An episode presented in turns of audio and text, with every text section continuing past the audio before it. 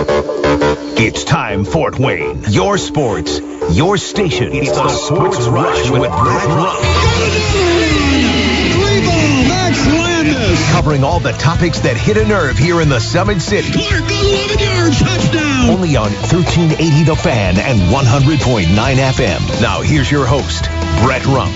The greatest, most interesting, most important person of all time. You are incredible! Listen to me, I'm older and I'm wise. Yeah, well, you're half right. What is this, amateur hour? This is gonna be huge. I believe this is going to be our finest hour. Just when I think you've said the stupidest thing ever, you keep talking. I think that's the worst thing I've ever heard. That boy ain't right. The simplest way to put it, I have problems. Welcome to the alleged show.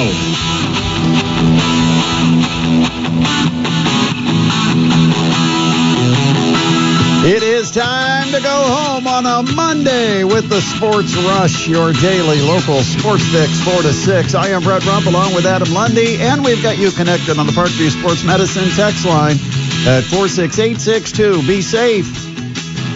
Might not be the kind of day where you uh, want to take a look at your phone. Of course, you shouldn't be doing that anyway, but uh, one of those days where you better pay attention, keep the hands at 10 and 2 because it could have some slick spots. And overnight is going to be when the worst of the weather moves in. So if you're planning on getting up and going anywhere tomorrow morning, might want to give yourself extra time. Might want to also set up a backup plan.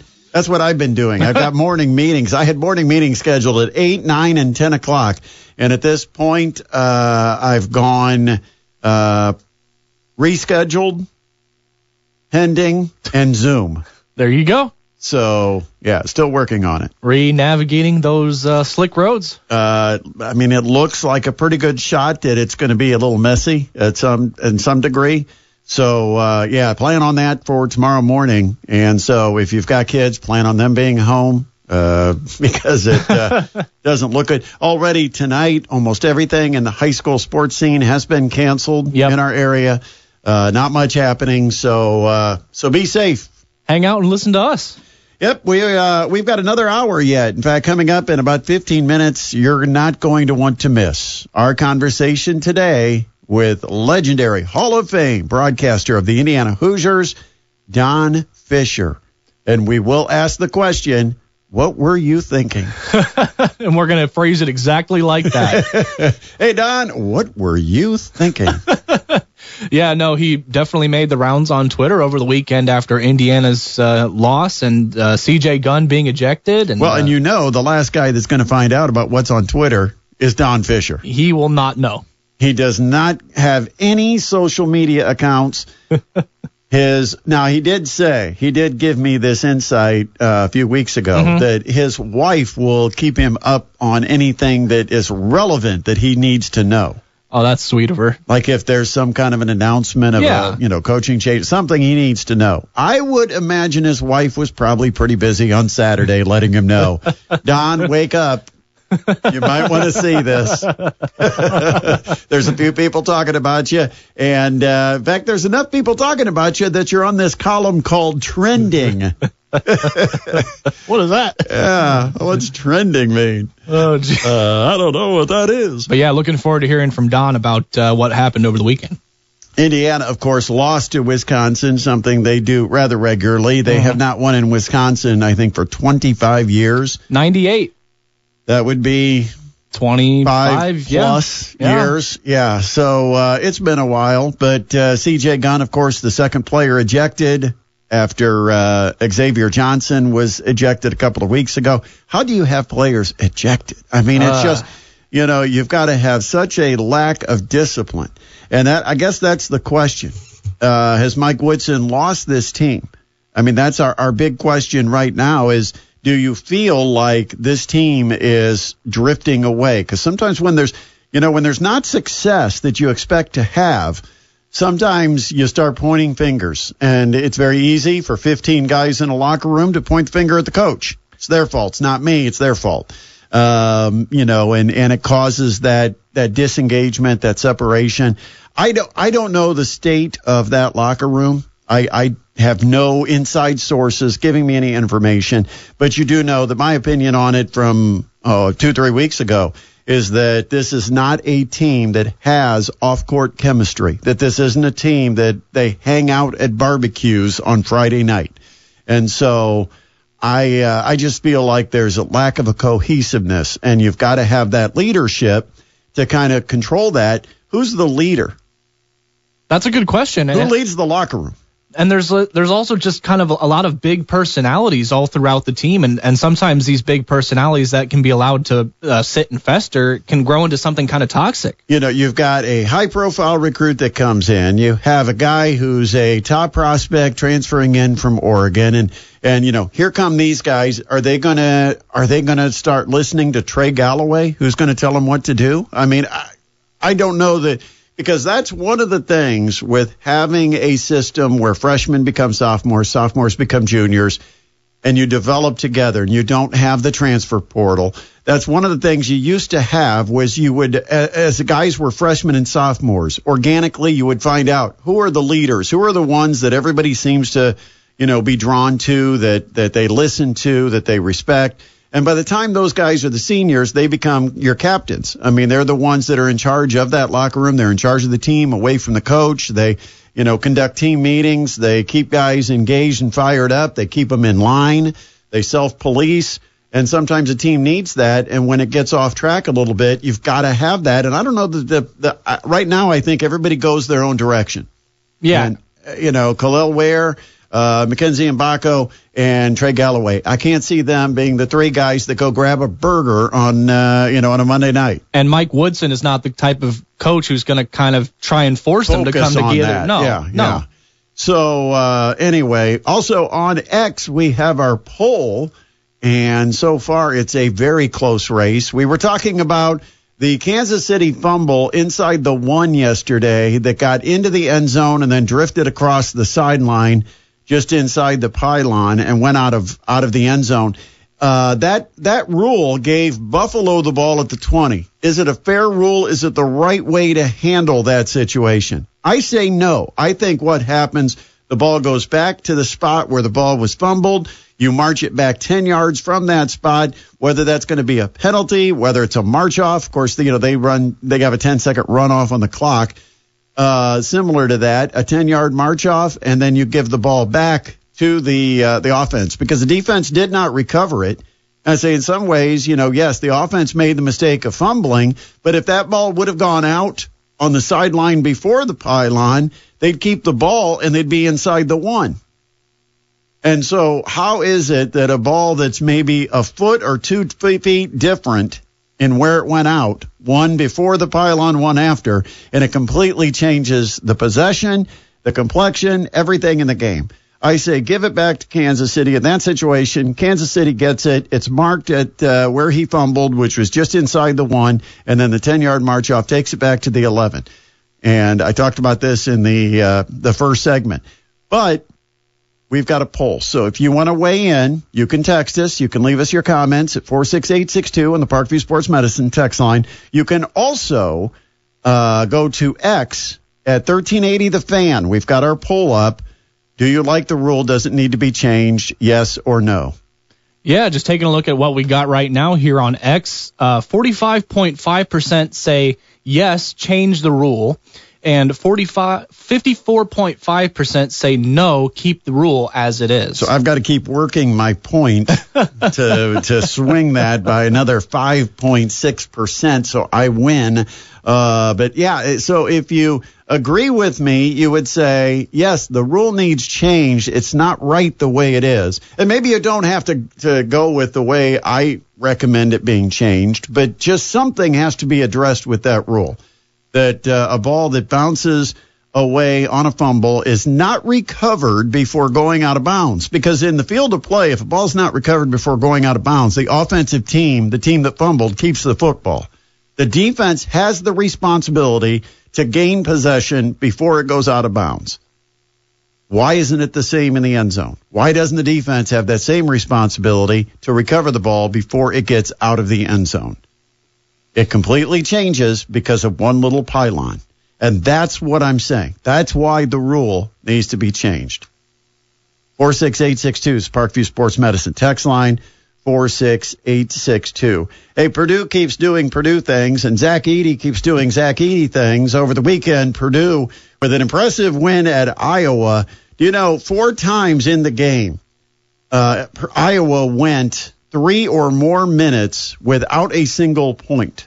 So Wow. they had dry spells four different times, including the last four minutes and 22 seconds of the game. They did not score. Purdue held them scoreless. And so any chance of a late rally by Iowa was certainly put to rest as Purdue wins the game 84 to 70 over the Iowa Hawkeyes in Iowa City. Purdue improves to 17 and 2, 6 and 2 in the Big 10, while Iowa falls to 11 and 7, 3 and 4. Is Fran McCaffery on a warm seat?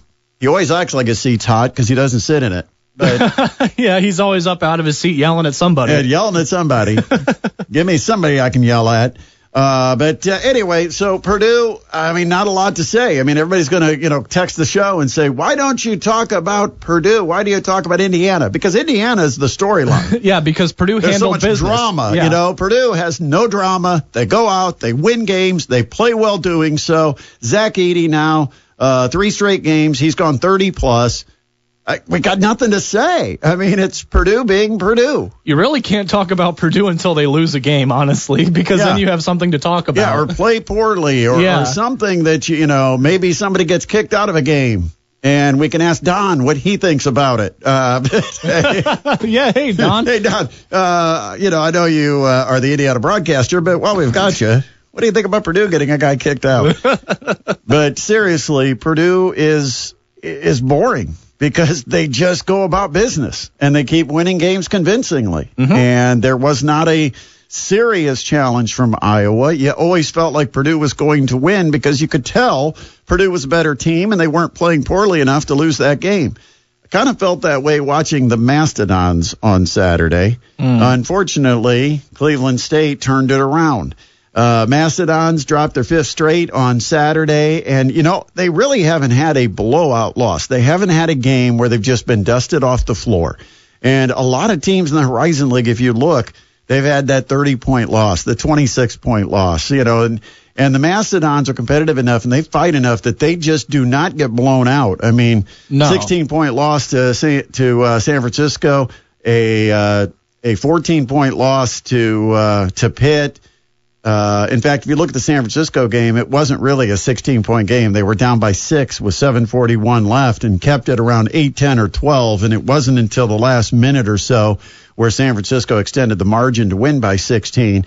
But, um, you know, you look at Wright State. Yeah, they were down 21, but they then came on a furious rally and made it a seven point game with a minute two left. Youngstown State, they were down 27. They closed it to within three points with just a couple minutes on the clock.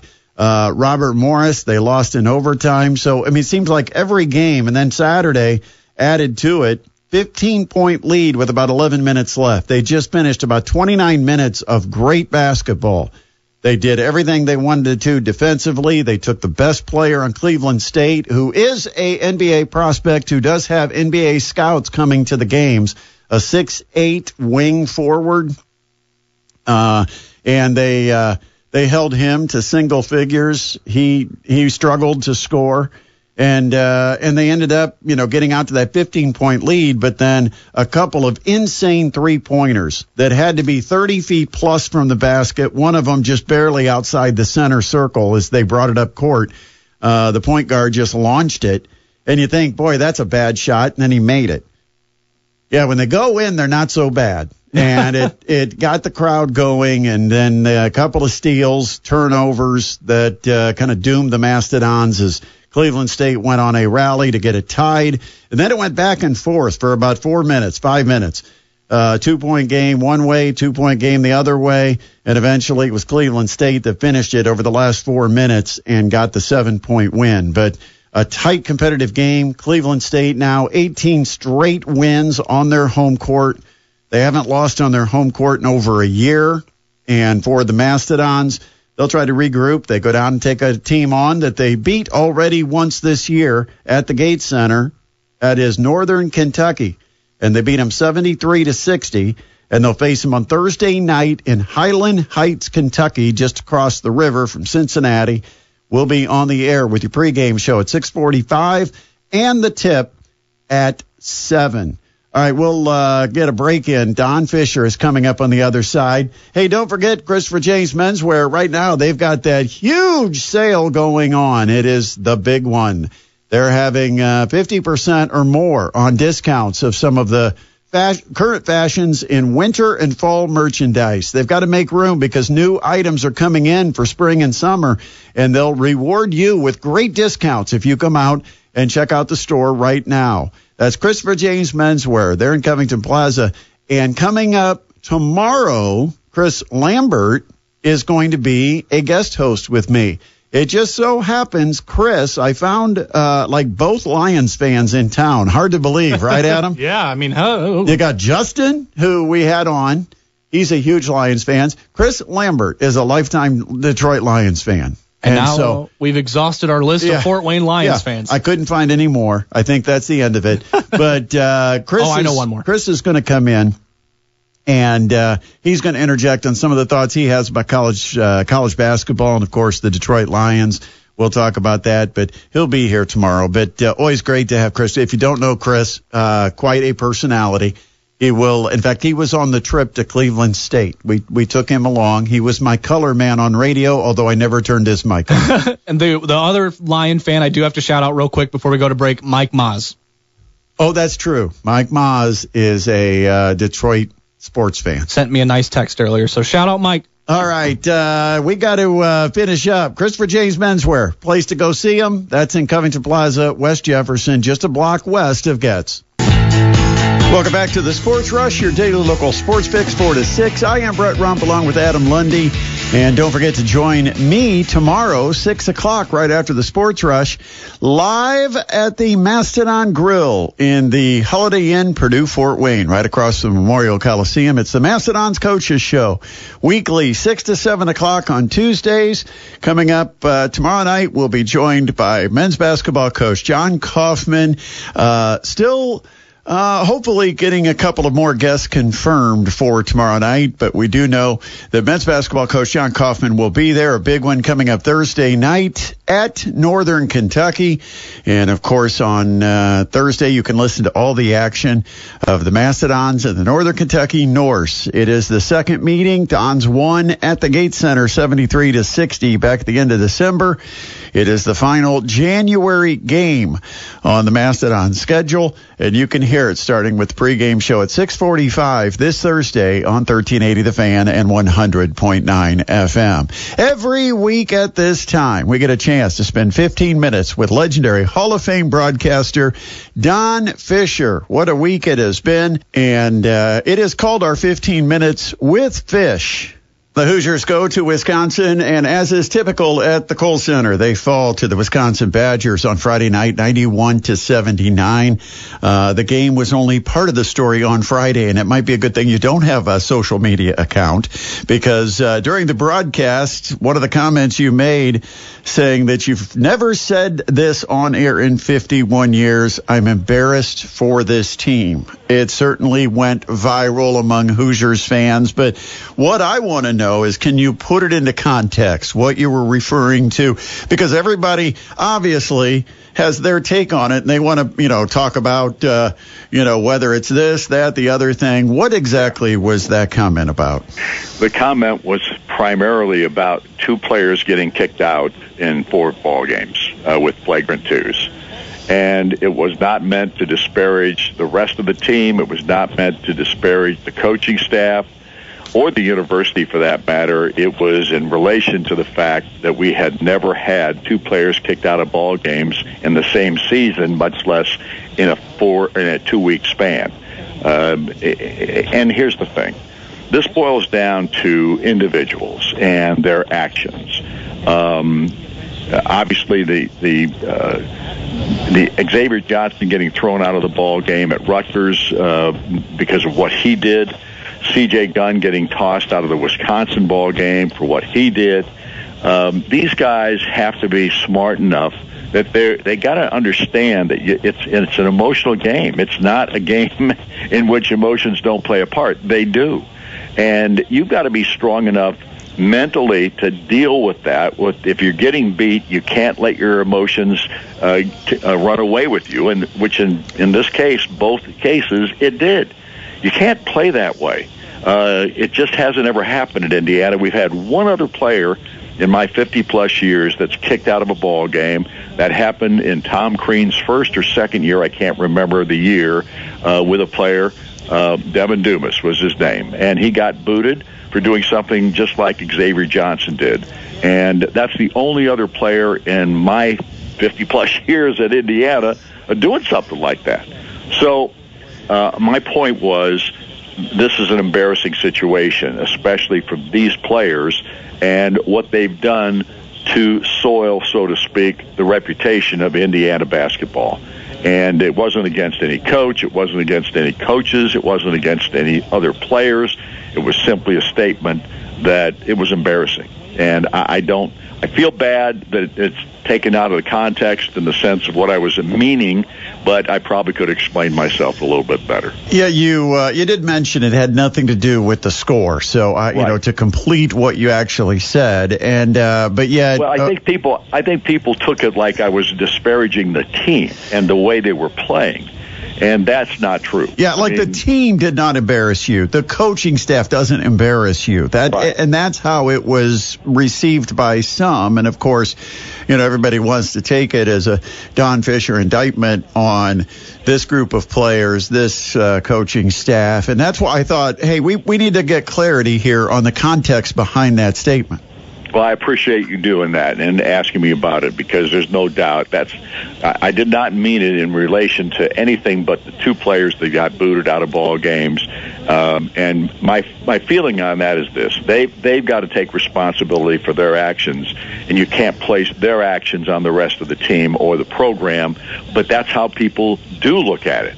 And that's that was my point. I was just embarrassed for the university in that context. Uh, this is a little bit of, uh, you know, just getting a small peek uh, out a really big window or into a little, a really big window. But the, I guess the question is, is this a sign that there's a discipline issue, that this team doesn't have discipline and that, that Mike Woodson's lost control of this group?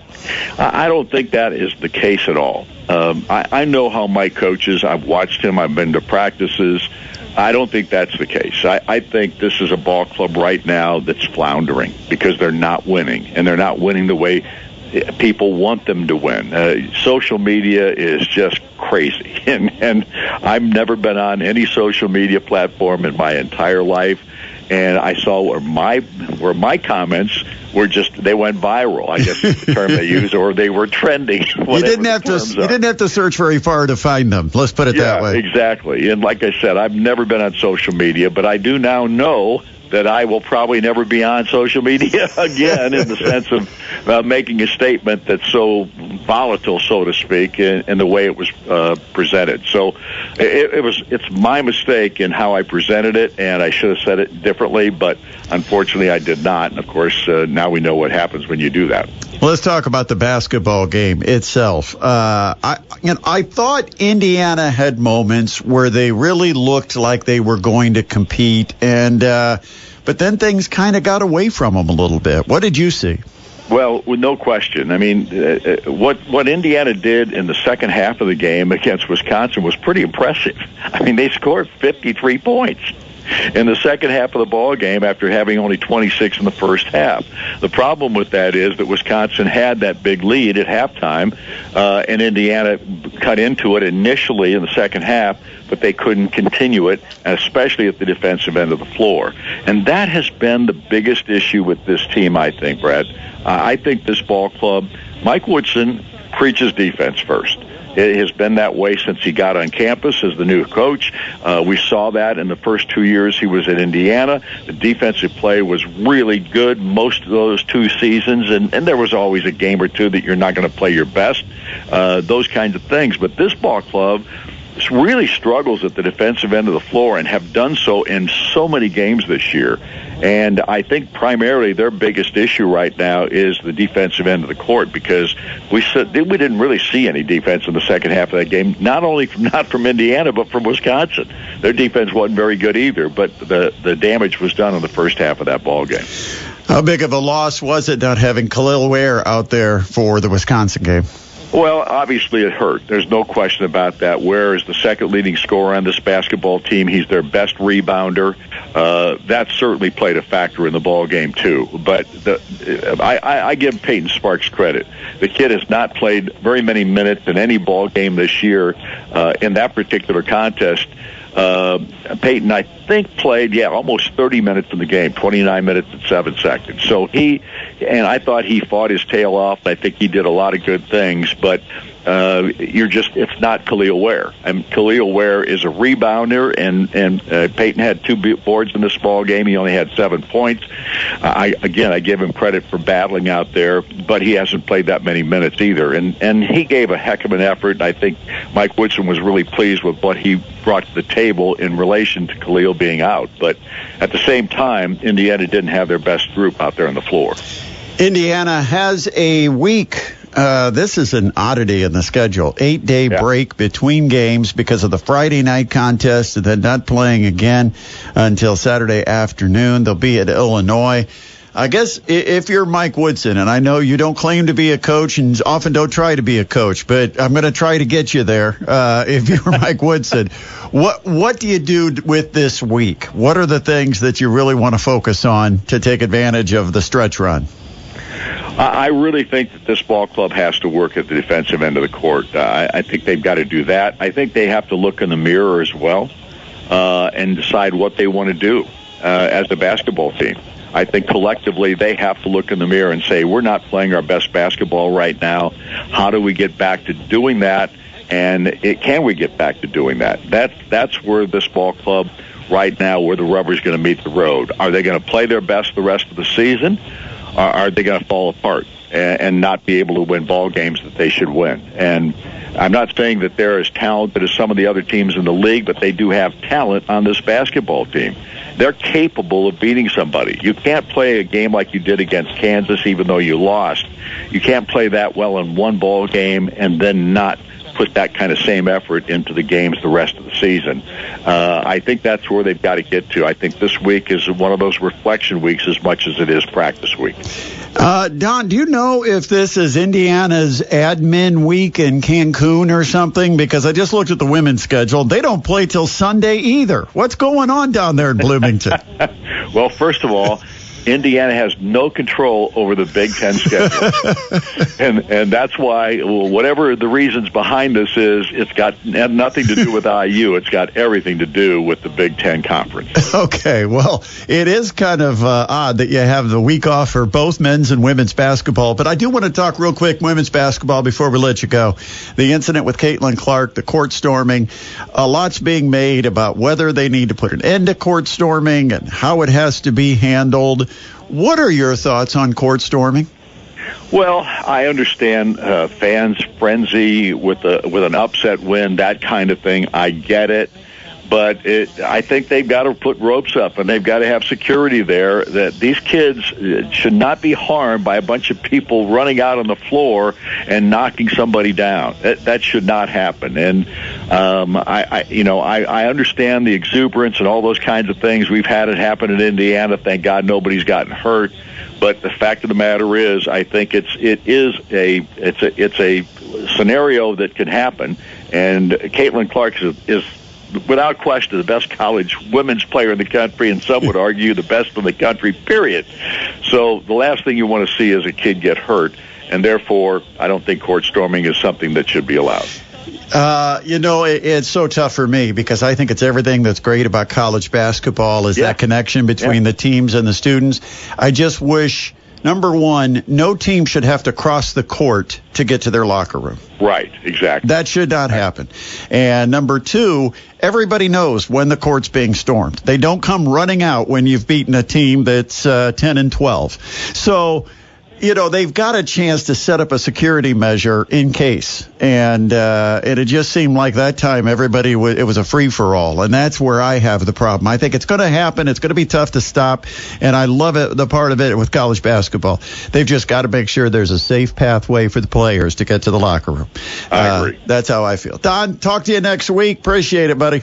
All right. Thanks, Brett. Yep, that is Don Fischer joining us here on the Sports Rush. Of course, it's our 15 minutes with Fisch. We get a chance to chat with Don Fischer every Monday at this time.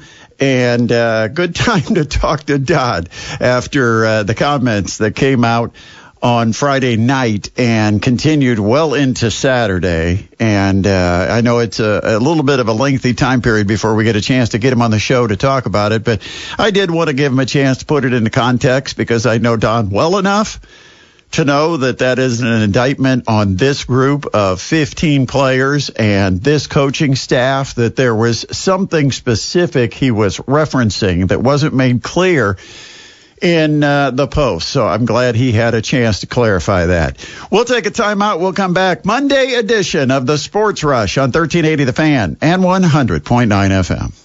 Great conversation with Don Fischer today. Of course, we have Fisch every Monday, 520. It's our 15 minutes with the legendary Hall of Fame broadcaster of the Indiana Hoosiers, Don Fischer.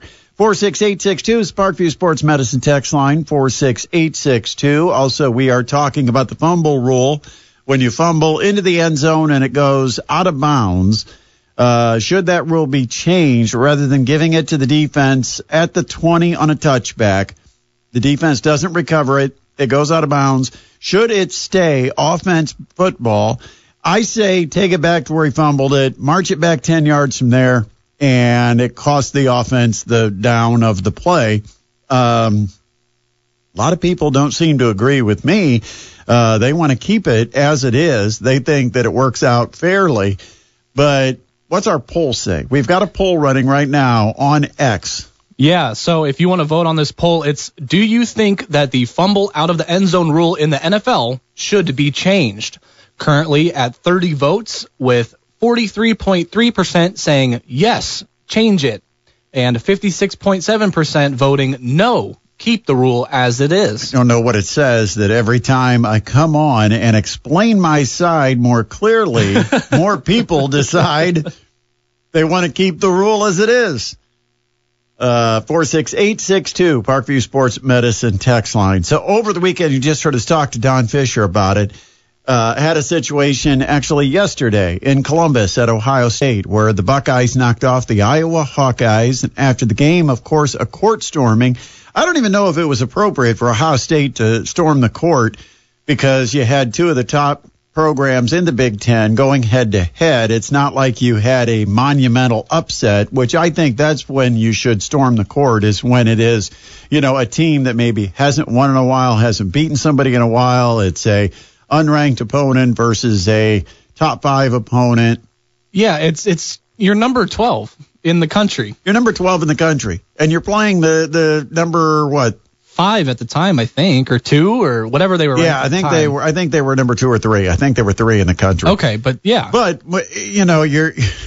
you, you should expect that it's going to be a close game, and it shouldn't be a huge surprise if you win. But here's the thing. Here, here's my thoughts on it. First of all, I think court storming is one of the things that makes college sports special. I think, you know, honestly, I know uh, it's probably not great for administrators to hear this, but I don't mind tearing down the goalpost. I think rushing the field, all that stuff, I think is so much fun with college sports because you have all these uh, 19, 20, 21, 22 year olds that uh, that show you know affection for the university and their sports team, and they attended the event to support their fellow student athletes. I'm like, let them have their moment and enjoy it. Okay, college brings on a lot of stress. In fact, it's even more stressful after you leave college when you've got student loans to pay back. But uh, while you're at that university and you're supporting the athletic programs and you attend an event, you should be able to release a little bit of stress and enjoy a big victory.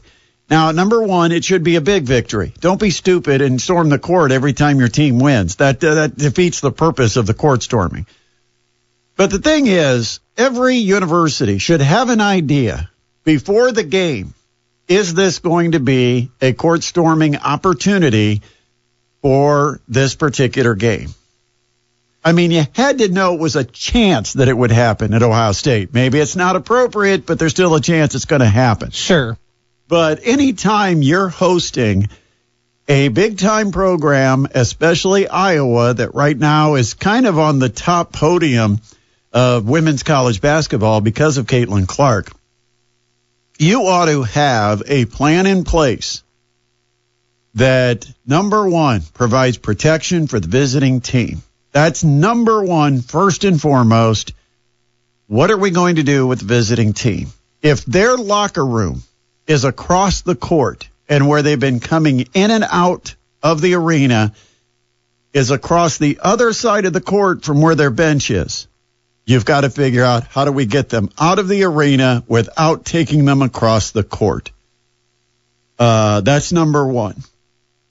Number two is uh, is to provide some kind of a buffer zone so that the fans who do storm the court can't interact with that team. And when I say buffer zone, I'm saying a line of security, uh, a double rope situation where you have two ropes instead of one.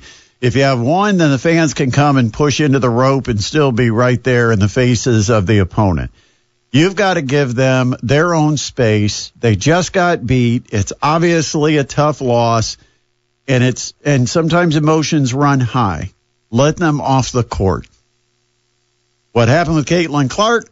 She was walking or jogging across the court, heading toward her locker room, and got run over or collided with. I think it's more collided with a fan who was also running the opposite direction. They didn't see each other coming. They collided.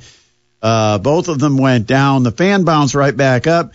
Caitlin Clark uh, rolled around in agony, complete agony, just uh, devastated on the floor.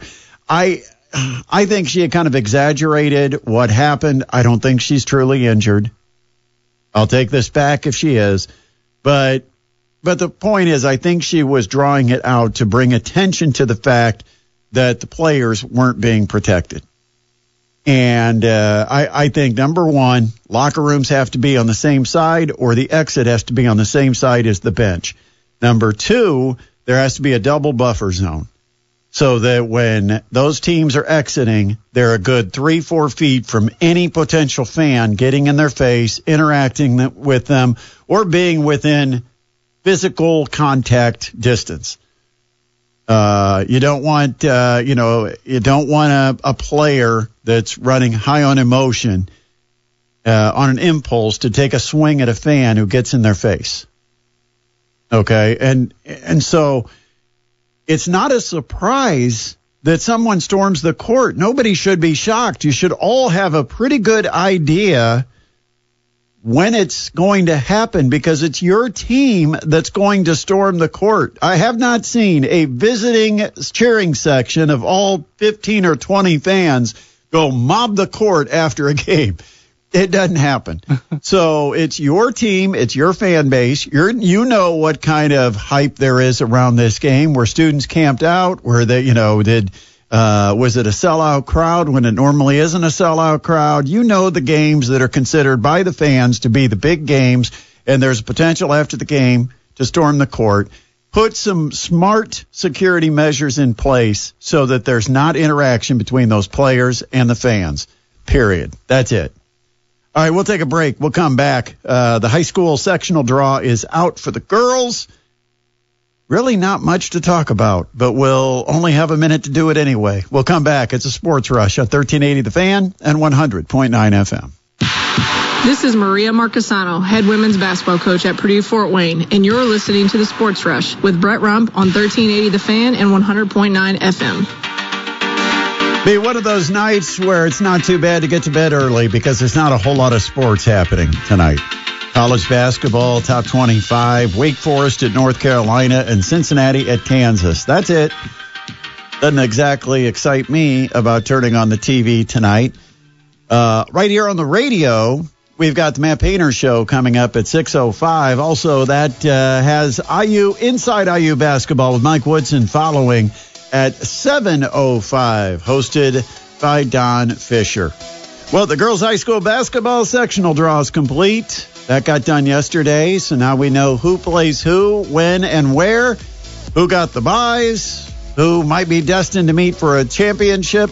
And by the way, if you're looking forward to it, Homestead Columbia City, which I think will be the marquee matchup of girls high school basketball sectionals, that would be a championship game should they both survive. Big thanks to our guests that appeared on the show today, including Justin Cohn from the Journal Gazette. Got a chance to talk about his Lions. And thanks, as always, to Don Fischer, legendary Hall of Fame voice of the Indiana Hoosiers, joined us for the 15 minutes with Fisch. That does it for a Monday edition of the Sports Rush on 1380 The Fan and 100.9 FM.